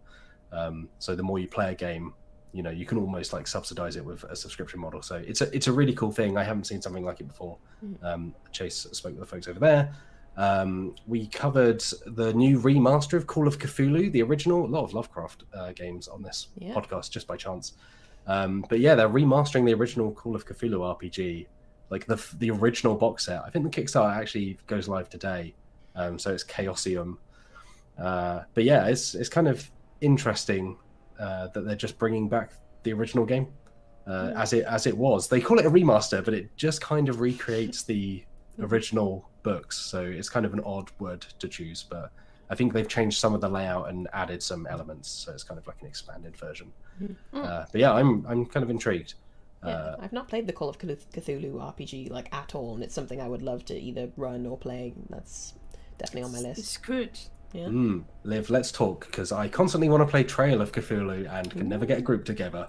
I'm in. Uh, I'm in, mate. Yeah, let's make it happen. Yeah. Uh, Meehan, you spoke to the folks over at Darrington Press, uh, which is most notable for being connected to Critical Role. It's kind of the new venture out of the side of Critical Role somewhere. Mm. Uh, they did Uk'otoa, which you played a couple of weeks back and reviewed. Uh, you didn't seem particularly fussed by it, but you spoke to um, Ivan over there, the kind of Yeah. co-founder, studio head. Uh, Yeah. So yeah, some interesting kind of information about Yeah. what they've got planned around Critical Role and that world. Yeah, it ends in a in a really unexpected way. So you Mm. can find that out if you go It certainly read it. does, yeah. Um, we also uh, Chase spoke with Momatoes. Momatoes. I wasn't on that Arc RPG. I'm sorry. Which which Tomatoes, Um, yeah. yeah. Momatoes? Okay, thank you. Um, the creator of Arc, which is a very cool RPG Mm. uh, about the end of the world and Doom. More uh, Doom. Yeah, more Doom. uh, but that seems very cool. Uh, so, yeah. Chase, uh, Uh, we have spoke to- the uh, the f- third and final episode of the Hmm. Arc RPG coming out on Saturday. So yes. uh, check that out. Watch it. Yeah, it's good. Yeah. And then finally, this week, uh, alongside our friends over at Eurogamer, we've been kind of revisiting pieces uh, for Pride, celebrating Pride. Uh, obviously, all the time, but also a particular highlight this week. So we've gone back into the archives and found some pieces on, I mean, everything really. Like we've got some about RPGs, we've got some about board games, we've got interviews, opinion pieces, features, um, all to do with yeah, Pride and LGBTQ plus uh, representation in tabletop games. So Yeah. yeah, Yeah. go and check those out. And me and your piece went up on Eurogamer yesterday, uh, Yeah. but we tweeted out if anyone's looking for it about Monsterhearts, which you played very recently, the team. So That's a good go and check RPG. it. Mm, Good I hear nothing but good things about that playthrough in particular, and I've been meaning to watch it. So I will be checking it out. Well, you can find it on youtube.com forward slash dicebreaker, and it's and anyone else can too. Whoever wants to check out Monsterhearts 2, it was good. It was good. But it was Yeah. fun. Yeah, what else can they find on there, Liv? Good question. I well, I believe on Sunday. I'm not sure if I'm supposed to say specifically what it is, but there is a new list feature coming out on Sunday that will be fun to watch. Uh, that we also put together. Um, very exciting. Um, Mhm. and you can also, as I said, catch the uh, third and final episode of the Arc RPG that we um that we uh, play with Momatoes um on Saturday. There is a paperback playthrough Mm, that, yeah, that Lottie's went not live played that this in a while week. ago. There is yes, there is. Um, yeah. So uh, Loli said never played uh, paperback, and uh, It's a good game. yeah, Matt, you, you took her through it. Um, Yeah. yeah, it was very it was very good. I edited it and watched it, and it was great. I've never felt pressure like trying to spell words on a video and being very conscious of people in the comments going, "Well, there's that. Just spell that." You know, I can't think of that word right now. I think that was the day where we recorded like four videos in a row, and It was like heavy. my mind is empty, particularly of words right now. And uh, yesterday uh, was your Railroad Ink. yes, challenge. exactly. Like we Mm. mentioned earlier, uh, me and Louise were playing Rail, Rail, Railroad Ink. challenge. Wow, we were using the um the app, uh, the Steam app, uh, from Horrible Guild, and yeah, no, uh, like I said, I enjoy it. I want to be good at it. I and I'm, I'm probably going to go back to it to be honest and try to work my way up because it's just uh, I think what got to me as well was just like um Lottie was like I don't know if I particularly enjoy this and it was beating me every single time it's like oh what yeah, that's that's one of those things that's like, eh. like Right. oh come on. but um So you can watch that mhm. and everything else you mentioned. Just just go. Like you can click on the channel. Yeah. Like like go don't go ahead. right now because you're Mm, supposed to be watching yeah, watching. no, stay here. Stay with us. Uh, yeah. um, I'll also tease we don't have a, a date set for it yet, so we're not going to reveal full details. But Mhm. we've got some very exciting stuff coming up on the YouTube channel around memberships. But we'll have much more to say on that soon. We're just ironing out teaser. some details, but it's finally happening, folks. Yep. We've got some exciting stuff planned. Hey, if you liked the anime section earlier in this podcast, you're gonna love some of the stuff we got lined up for memberships. That's all I'm gonna say. A little appetizer there. Mm. Uh, let's move on, shall we? Let's move on to this week's little mini game that we came up with, like yesterday or the day before. Yeah. We, we were just like, oh, we need. Yeah, you know, it's it's been a busy week, but I think this is fun. So, wait, has anyone got a name for this? I don't know who came up with. Uh, Me and was this a you idea? I think this might be a me idea. Okay, I I'm going to throw give it over a- to you I to come didn't up with a christen name. it a name, No, but yeah, you don't. You have to do it live. card Does PG. card PGs work? I mean, no, no. but, but it works enough. Yeah, Hmm. I'm going for it. All Thank right, you. Card all right. PG. Card PGs. When you when you say it a few more times, I think you'll. I'll- Mm, you'll yeah, love- no. you'll love it. What you do is you keep saying it until people are just like Just- forced to yeah. kind of, yeah, just give in to it and go, yeah, Accept. okay, All yeah, right, yeah, mhm, no, that's it. yeah. Cool. Yeah. It's like Yeah. Revengeance. Yeah, I eventually gave in with that. Uh, yeah. The Yeah. De- Revengeance. Card PGs too. The Revengeance. mm. Yeah. Me and No. what are we doing? Uh, yeah. Uh, in this segment, uh, in celebration of last week's announcements that uh, of the D and D Mm. sets coming to Magic the Gathering, which Matt Jarvis covered very well on the site. Um, we are going to come up with some more ideas for smashing card games and RPGs together into one cohesive blob. Mm. I really thought you were gonna say one cohesive card Fiji, but no, you just went PG, with no. you just went with Blob. I went with yeah, blob. me and you, if Ah. you want it to spread around, we've got to get on the marketing. Go Just put the name out of it. Yeah, look, this is how you You were build a brand. I was slagging it off. Like, I'm registering cardpg.com as we speak. And I'm- Yeah. yeah, Mm. it would just be a randomly generated. It'd be like that randomly generated Pokemon combination thing where they they get two Oh, Pokemon yeah. and squash them together and create an Mm. abomination. Mhm. So we're gonna do that Mhm. with Bidoof. card games that we Mm. like Did you say and Bidoof? RPGs that we like, uh, and see what we can come up with. Mm. So, uh, does anyone have either in the chat? Feel free to put your ideas in there, Help us out. or or you lot. do you have any ideas that spring to mind of a good crossover between a card game and Mhm. a role playing game? Okay. Ooh. Oh, sorry. I just hit the name more than anything. It's Monster Hearthstone. Oh, that's good. Yeah. That's a strong start. Thank yeah, you yeah. so much. Uh, I don't know the gameplay mechanics. I just know that the name sounded good uh, in my head. Um, I think it's yeah. It's just literally. I suppose it's just Hearthstone, but you have like different the different skins, like the vampires and the fae and Different whatnot. Classes. Yeah, they're different classes. That's that could be a thing. Um, Mhm. and they each have their own abilities. And like, oh, for example, what abilities have you got? Yeah, uh, and you played a, a fae, didn't you? Mm. What what what could she do? Can you remember? It I was mean, the- several weeks the- ago. Yeah, I failed at everything I tried. but um, the the Fae are like very much, uh, from what I could see, can like access the the the Fae realm, let's call it, Mm, uh, and kind of get information and power from there. So maybe they could do something around that. Maybe they Yeah. could store cards in the Fae realm, or maybe they could like get cards from the Fae realm that are like really, really good cards. yeah, maybe there's like a can use portal that you can like Yeah, put down, and then that manifests other other creatures. Holly, oh, she gone. Oh, bye-bye. she manifested from the Fey realm. Sorry, Hal. um, um, but yeah, I think that sounds like a great idea. Thank you. Yeah, Um, that's also, very strong. someone's uh, in the chat. Uh, Pietro Pietro says Munchkin and Blades in the Dark. Munchkin in the dark. Mm. Mm. Yeah, I, I think that would actually work in fairness because instead of dungeons, it would just be heists, right? You'd just be you'd just be heisting. But It would just be like competitive Blades in the Dark, in the instead of working together, you just Being awful. to yeah, someone could another. just like stab you in the side at some point and take your loot, Mm. Yeah. much like Munchkin.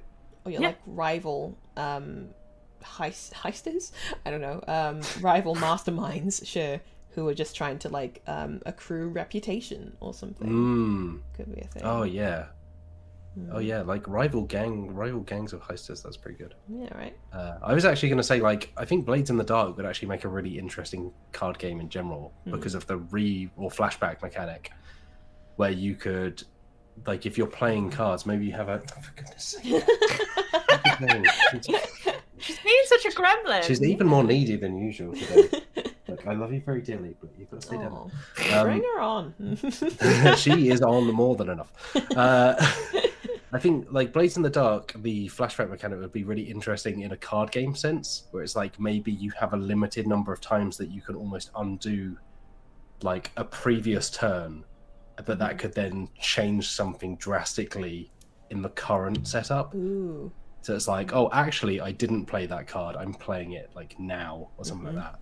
I don't know how that would work. It'd probably be hugely Like- clunky, which is why no one's done it. But No, but like I, I I could see that happening. Like you just like you have specific types of cards, and one of them is a flashback card, and then it just allows you Mm. to kind of affect previous turns. It could it could work. Yeah, I guess in some ways it's like Blades in the Dark crossed with something like Fluxx.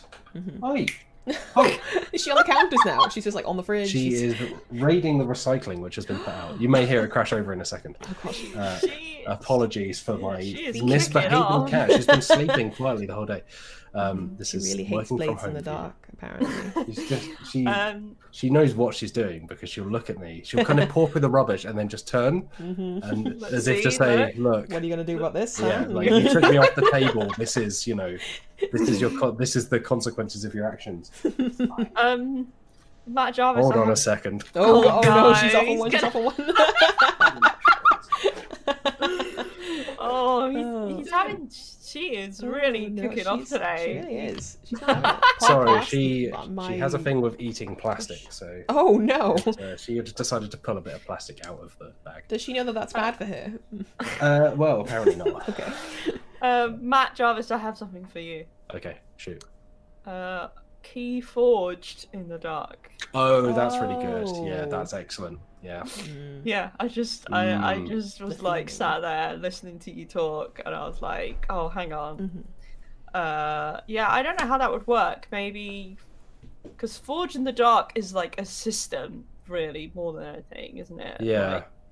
Because you've got Band of Blades and Blades in the Dark that are both based off that. But maybe, I don't know. Maybe, maybe all the games that are, uh, all the RPGs that are based on Forged in the Dark, could like In you could one shared maybe- universe. Mm. Yeah, one shared universe. Because like the Keyforge universe is pretty. Yeah, you they know, like the different wild and- Yeah. So. um Mm, I like that. Mhm. Yeah, they literally have a set called Worlds Collide. Yeah. There you go. Yeah. So I was Alright. distracted by Aiden Folks' comment saying the audio podcast listener is going to be very confused about who she is. It Yeah, sorry for those listening in audio. My cat was misbehaving, so I had to get up and run off and stop her from being a pain. But now she's Yeah. just now she's just flopping around on the floor. She does. just, She just rolls yeah. around. Is it a cat? very- Is it a neighbor? You don't know. Uh, Hatchanoff says Call of Cthulhu and Lasers and Feelings, Lasers of Cthulhu. Mm. That's pretty good. There was a there was a Call of Cthulhu card game before the Arkham Horror card game. I think Eric Lang designed it. I think it was way back. I think it may have even been the very first living card game, the Call of Cthulhu card game. Uh, pretty sure Lord of the Rings, the card game, might have been. Du, du, du, du. Um, Um, but yeah, also I mean, can I those are offer two RPGs. Cthulhu and feelings? But yeah. smashed Mm, together. But yeah, yeah, Cthulhu and Feelings, I think, might have been uh, interesting in Mhm. terms of like, yeah, maybe the old gods, maybe they're more emotional than you think. Maybe. Yeah. You know. Yeah. Yeah, now I'm just thinking of like a, a dating simulator. Oh no. mm. The old gods. Mhm. Yeah, Yeah. yeah, like a Hatoful boyfriend style. hmm Yeah, but instead of birds, like here is. I, don't- I can't remember the name of the one that just destroys everything. Cthulhu. No. No. Oh, yeah, there's quite a few. Is it Yeah, like Hastur? Hastur is pretty bad. yeah, there's like in in in Eldritch Horror, there's one that if you if it wakes up, then it, everything it- just Is it Nyarlathotep? Nyarlathotep does something yeah. There's different. Nyarlathotep as well. Um, What's the big spider one? Is that? I Spider one. I can't remember. Mm, I But yeah, it. you can date all of them in my new game. Yeah. Yay! Speaking of Cthulhu, I mentioned uh, Trail of Cthulhu earlier, but the gum the gumshoe system that powers Trail of Cthulhu is very detective-y, and I would like more detective card games. Like, give me a good, Mhm. like almost like a Sherlock Holmes consulting detective card game. yes. You know, where each lead is a card. There was actually, oh, what's it called? I think it's called Watson and Holmes. Mhm. Um, there was kind of like a spin-off from Space Cowboys several years ago, but you bid, you were kind of like rival groups of um, the street urchins that work with Sherlock Holmes. Are they called uh, the Baker Street Boys? Sorry, they're not Yeah. the street Oh, urchins. right. Apologies. I didn't know they Um, had a title, so that's Yeah, but you were, and you would have to bid to searching see who would get to uh, each kind of crime scene first, and then who would get the clues earlier. It was quite fun. Like it was a weird spin-off, but give me more detective card games because Hmm. I like Alright. mysteries. There's uh, Jaws says poker plus low stakes, high stakes, low stakes. Mm, Ooh, Interesting. yeah. yeah. Yeah. Yeah. Uh, Um, we also have a super chat uh, through from TYC. Uh, thank you very much. For that. yeah, if you thanks. wanted to say something, there is no message. So, Yeah, Yeah. uh, Uh, but we still Jaws- appreciate John says Call of Cthulhu, uh, which I think with that will bring that segment to an end. But Mm-hmm. Okay. I can see it working. Look, they did Lovecraft Letter, and that was pretty good hmm for what it was. Oh, there's also oh, what's the one that's like is very similar to paperback, but it's uh, all Cthulhu based. Um, and you're trying to make words. Oh yeah, Forbidden Words, something yeah. like that. Yeah, yeah, yeah, Yeah, yeah. It's very good good. stuff. Yeah. yeah. More more card games. I love a card game. Mm. Give us more card games. I actually really want to. On a similar note, I really want to play the second edition of Fiasco because Fiasco is a brilliant RPG, Yeah. and they re-released the second edition as kind of like a card-driven game rather than a yeah. Mhm. dice-driven game. But I haven't played it yet. I'm really intrigued to see what difference it makes because Fiasco is yeah, it's just fantastic. We should play it sometime as a team because Yeah. Yeah. It leans into the chaotic because everybody's doomed all the time. It's just yeah, it's like how did you get dispatched horribly at the Oh, end of this crime? Let's roll a d6 and see. Yeah, Uh, yeah. it's just like a Coen Brothers film. Everybody ends up in a wood chipper of some kind. Yeah. Oh, whoa. Pretty Uh, let's alert for Fargo. let's take. Uh, I didn't say it was Fargo. You, did, you, were the one that was gave that away. Um, It's the most well-known Coen Brothers film. What about the Come goats one? Is that them? The, The men yeah, who many stare at Stare Goats ghosts. is- yeah. yeah. What about Blood Simple? What about you know? Oh yeah, everyone's everyone's talking about Blood Simple. No Country they? for Old Men? Uh, Goats and splits? No. give me a No Country for Old Men card game where Just go around. yeah, it's either shoot or no shoot. Yeah. What? Yeah. Oh yeah, that's true. But but yeah, play then, then cards you to flip a step coin. back from the blood. Uh, We've made Alright, some sad let's- games here. Yes. Okay. before we bid farewell, let's take a couple of questions from emails and also from chat. We've had a couple of emails. We've had a couple of chats. Thank you. Uh, yeah, thank you. Liv, would you like to read this one from Marie, please? I am not on the dock. it's Hang on a fine. second. Alex Meehan, would you like to read this one from Marie? Liv, you do the next one. Thank you. Um, Marie says, just a question. Would there be a game where you have a physical copy but would like it digitalized and when making it PC based take away anything from it? E.g., I prefer paper books to e readers. Interesting. Yeah, this is like I think Root is actually Root already exists, of course, but there was a really interesting one of like I think Root is improved by being digital because it just Mm. takes away a lot of the heavy lifting of the rules Mhm. and actually means that you can focus on the best bits of Root. Uh, and because I love Oath, which I reviewed for the site, I would like Dire Wolf, which did Root, to do Oath next, please, because Oath is amazing. Mm. Uh, and again, it's like quite a heavy game, but it's just brilliant. It looks fantastic because of Kyle Ferrin, who continues to just be great. Mm. Uh, so just yeah, just give us a digital version of Oath. Johnny And was would also make- Real telling me about Oath, and I'm in, and I want to play it now. So. Mm, Oath is It so would- good. It would make keeping those legacy elements really easy as well because then it would just load the game up for you. Yeah. I did find a mod that, that does that. So Yeah, the the official mod from Leder Games is is very good with that stuff. Um, but it obviously is just like it's as fiddly as other tabletop sim mods are. So yeah, Mhm. just something super slick would be good. Mm, I think Eldritch Horror would be really good. Mm, Talking about it now because Mm. that game takes a very long time to set up. Mm. Um, Have you played the tabletop sim version of it? No. It's it's handy. It's it is very handy. Okay, Yeah. that's good because yeah, and also it's a game that I've wanted to play because I've not played it in years because I got burnt out on it, and Mhm. now I'm like I really want to play Eldritch Horror, but I do not have a copy because it's really expensive. Uh, And also, uh, you need quite a lot of people to play that game, uh, and at the moment, yeah, um, Mm, that's a good one. yeah, I mean, it's the- not the- hugely viable, The but differences in the uh, tabletop sim version is just like if you um, draw just like a player card, you can click set up and it'll just bloop, and then it just sets up the Mm. the, the card and the people. Mm. Um, so That's that's really handy. Um, yeah, it still is difficult to kind of sort out the um, uh, like separating the colors of the the the tiers of the doom and blah blah blah. But um, but also the shop section, you can just like click and it'll shuffle and it'll like spread them out, and that's handy. So yeah, that's good. Um, What about you, Liv? What game would you like digitized? I hmm, so I feel like maybe it would take away from it a bit, but I have never played um uh, Betrayal Legacy, and I would love. I don't think I've played a Legacy game at all. I think, uh, and I re- would really love to, but I wonder if playing a digitized version would take away from like you know the like I've heard that you it'll be like hey take this card out of the pack and just you know just rip it up and throw it away because you're never going to use it and blah blah blah and I feel like maybe it would take away the stakes kind of thing and yeah, it would take away that kind of Mm. unique element that legacy games have, where you Mm-hmm. actively permanently change the game. Yeah. we actually do have a copy in the office. Yeah, we do. It's been there for years, years at this point. I don't know where it Uh, came from. I don't know if it's actually if it belongs to someone or if it belongs to the team or.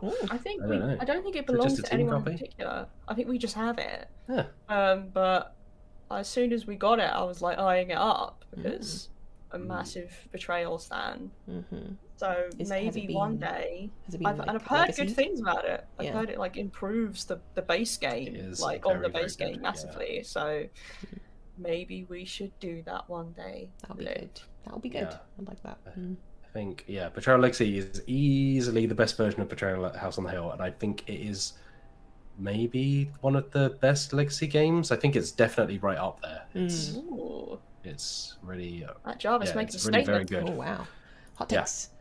It's extremely good. Mhm. But yeah, thank you for your question, Marie. yeah I can Uh, read this one Liv, now yes I have like the read this one from Pietro? Absolutely. Uh, uh, uh, Pietro says, Thanks all uh, for the hard work on this podcast. Really enjoying listening to it. Thank you. Um, Nice. I've recently played Stardew Valley, the board game. Being a big fan um, of the video game for the start, I had high hopes. Uh, however, my experience was less than stellar. I found it frustrating and too reliant on sheer luck, quite the opposite of the video game it was based on. What do you think about it if you've played it, and how, if at all, would you improve it? If you haven't played it, uh, are there any board games based on IPs that you love, um, which uh, surprise you negatively? Matt mentioned one earlier, didn't you, Matt? Oh, Dark what is Souls. that?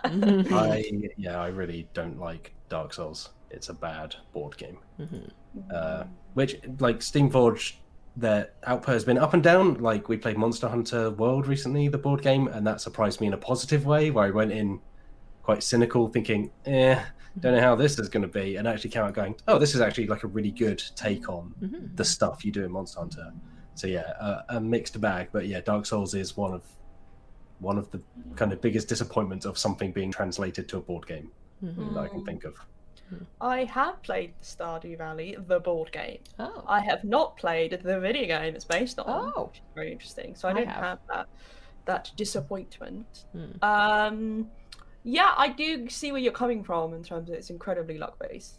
Like some sometimes you're just not going to be able to do the objectives, and we lost specifically because we just weren't drawing the things that we needed to from those decks. Mhm. Like and yeah, it's funny how it takes like a game that's actually quite, from what I know, chilled and very laid back in terms of you kind of just wander around and and find stuff and Mhm. do a farming thing and have a pig. I think that's what you do in it. Can you date Elliott? This is the question. Yeah. no, I you can't date people really. Well, like, That's what what is That's Stardew literally Valley the fine. board game even doing? Yeah, like It also seems right up your uh, your street, Meehan. Like there are so many people that you can just This is choose between. The reason why I've not played this game is because I don't really get on hugely well with video games that don't have like a set purpose, if that makes sense. Like hmm I don't really like I I really struggle with a lot of open world video games. They have to be very very compelling. The world itself has to be compelling for me to actually want to play it. Mhm. So like I like Breath of the Wild, I like Horizon Zero Dawn, every other open world game like Shadow of Mordor, whatever. Mhm. Uh, I'm like, yeah, I don't want because I just get bored. Like Mhm. I, I'm like, I want to have a either multiplayer or linear experience. So that's why. There is Stardew multiplayer, maybe. yeah, That could be I've- more up your street. been playing that. Maybe. Counterpoint Egg Festival. Egg Hunt, Festival. You hunt for eggs. oh, You do hunt for eggs. Mm. oh, what like an Animal Crossing? Uh, they're yeah, they're like Easter eggs. So Oh, But that, not- that not was like so that. fun. oh god, you you run around and you try to collect eggs, and then you look up Yeah. a map of it because you want to win so bad, and you just uh, you beat the kids, and then you get the eggs. mm, yeah. No, you get a prize. What about you, Liz? Um, before I dive into that, I'll just say that Blazing Ace has given us a super chat. Thank you so much. Oh. Um, Mm, so, and you also say hi. I know Johnny and Wheels played Set a Watch on DB back in the day. It is my favorite of all time. Have um, any of you played it? And if so, did you like it? Um, yeah, we spoke earlier about Set a Watch. Yeah, me and I played it a lot because we ran at EGX. Uh, not long after we joined, we were playing some of the games that we'd covered on the channel already with Yeah. folks throughout that weekend. So we played Set Watch a lot. Oh, Um, I will say I'm not as fussed by it. I think as some of the other, uh, some of the rest of the team. I think it's it's fine. Mhm. It just it's like, and maybe it's because I played it yeah, you know, dozens or even more times in the space of two three days. But Mhm. yeah, I it's like it. It's prob- it's fine. Yeah. uh, yeah, I like it more than you do. I think, even though I played it quite a bit. Um, I do think it's got an issue in difficulty. That's Mhm. something we all kind of agree with. But I I like I like the fact that yeah, it, it does have kind of this aura of like you're kind of in trouble. um, yeah, I like games like that for some reason. I like board games where the the general feeling is you're kind of in trouble. Mm, It's that Ralph Wiggum meme, but yeah. it's a board game. yeah. Uh, Um, uh, yeah, Liv. Yes. Would you like to answer the question? Absolutely. Um, please. Uh, no. um, I I can't think honestly of like um a game that's been translated into a board game that I didn't like, but I can think of like an RPG, uh, Dungeons and Dragons, haha, um, that's translated into a video game, which is Baldur's Gate, and I thought maybe that would be something that I could draw from. Mm. Um, let's see if I can. Um, yeah, yeah. No, I think I think that does translate quite well actually because um, uh, and more better than you would think because uh, as most uh, of D and D is turn based, it does kind of lend itself to a kind of like that way of playing things. Hmm. Um, I've heard good things about the Baldur's Gate series, but Oh, I've not yeah. wanted to play them myself because they're really old, and I just think Mm-hmm. that I would not. I I respect it, but I don't. I think it's past the time mhm. when I would enjoy that, which is why I kind of play Divinity instead, because Divinity kind of feels like Yeah. like a natural progression from those kind of games. sure. Yeah. Yeah, Um, so seen I am any stuff on intrigued Baldur's by- Gate, th- Baldur's Gate three rather. Yeah, I am intrigued by Baldur's Gate 3. Mhm. Um, however, we kind of want to wait until it's out of early access, Fair. just because we've heard things about it being a little bit messy. Mm. And Yeah. also some of it just missing. Like, I don't think it's Yeah. all there yet. I think it's the first act, similar to when Div came out. But yeah, I will say that as someone that played a lot of Baldur's Gate when I was younger, I tried to go back to those games in the last Yeah. year or so, and like the the writing holds up. The writing is still fantastic, but the like even in the remastered ones, the UI and some of the gameplay is just Mhm. times have moved on. You know, it's a little Yeah. more fiddly than it should be. Like you still get Boo and Minsc and so on. Like That genre of game still very much survives in titles like Divinity. yeah, Divinity is Pillars of incredible. Eternity, I believe, is number one. Mhm. um, yeah, there's still like a passion for top-down, like classic tabletop RPG style Yeah. like games. Mhm. Um, I do remember I I watched a video about um, Planescape Torment, which is a very old uh, game, also based on Dungeons and Dragons. Um, that's specifically based on the kind of uh, afterlife system that that Dungeons and Dragons has going on, where there are like multiple planes depending on what like um alignment you you Hmm. lived your life by and this game is essentially hailed as like an incredible rpg that that seems to cover very interesting themes and topics that you wouldn't expect from like a dungeon and dragon game Hmm. uh, and it was like eight pound or something so i was like I, I really want to give this a go oh my god I, I just had no idea what I was doing. Like I was, just, I think I just was killed for some reason. I yeah, don't know they're why. brutally punishing. Like Yeah. those older like CRPGs are just like you stood on a trap, you're dead. Also, there's no auto save. You forgot to quick save, so Yeah, now you've yeah. lost 40 minutes of progress. I Yeah. essentially think I think I'm in a no-win situation where I've done something I've not realized what I've done, and now like the guards are really angry at me and they're trying to kill me. And uh, the map is so confusing and labyrinth, you know, labyrinthine that I'm just like, Hmm. I experienced about an hour of it, and I was like, okay. I really enjoyed that video. It was really interesting. Mhm.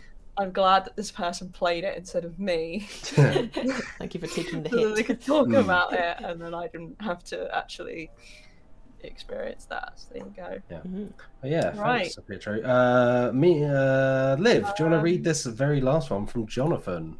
I might I might request Yes. actually if we could finish because Okay. I, I Oh, yeah, have, you've got something. I have very soon, right? something. Okay. We'll save that one. Thanks, Jonathan, for your email. It'll be next week. It's Next fine. week, Jonathan. It's all good. Look, you'll you'll be first on the billing. But thank you Oh, for God, yeah, thank you all for your emails and thank you for your questions in chat. Uh, if you've got any more, you can email us at podcast at dicebreaker.com. Uh, you can of course find us at join dicebreaker on Twitter. You can find us at dicebreaker.com or youtube.com slash dicebreaker. But for this week, that's been the Dicebreaker podcast. Thank you, Liv, for being here. Thank you for having me. Thank you, Meehan, for being here. It's been a pleasure. thank you in the chat for being here. Uh, I've been Matt Jarvis. I've, of course, enjoyed my time here as well. Uh, we'll be back next Friday with another live Dicebreaker podcast. But until then, stay safe out there. Enjoy your weekends. Until we meet again, have a lovely day. Bye bye.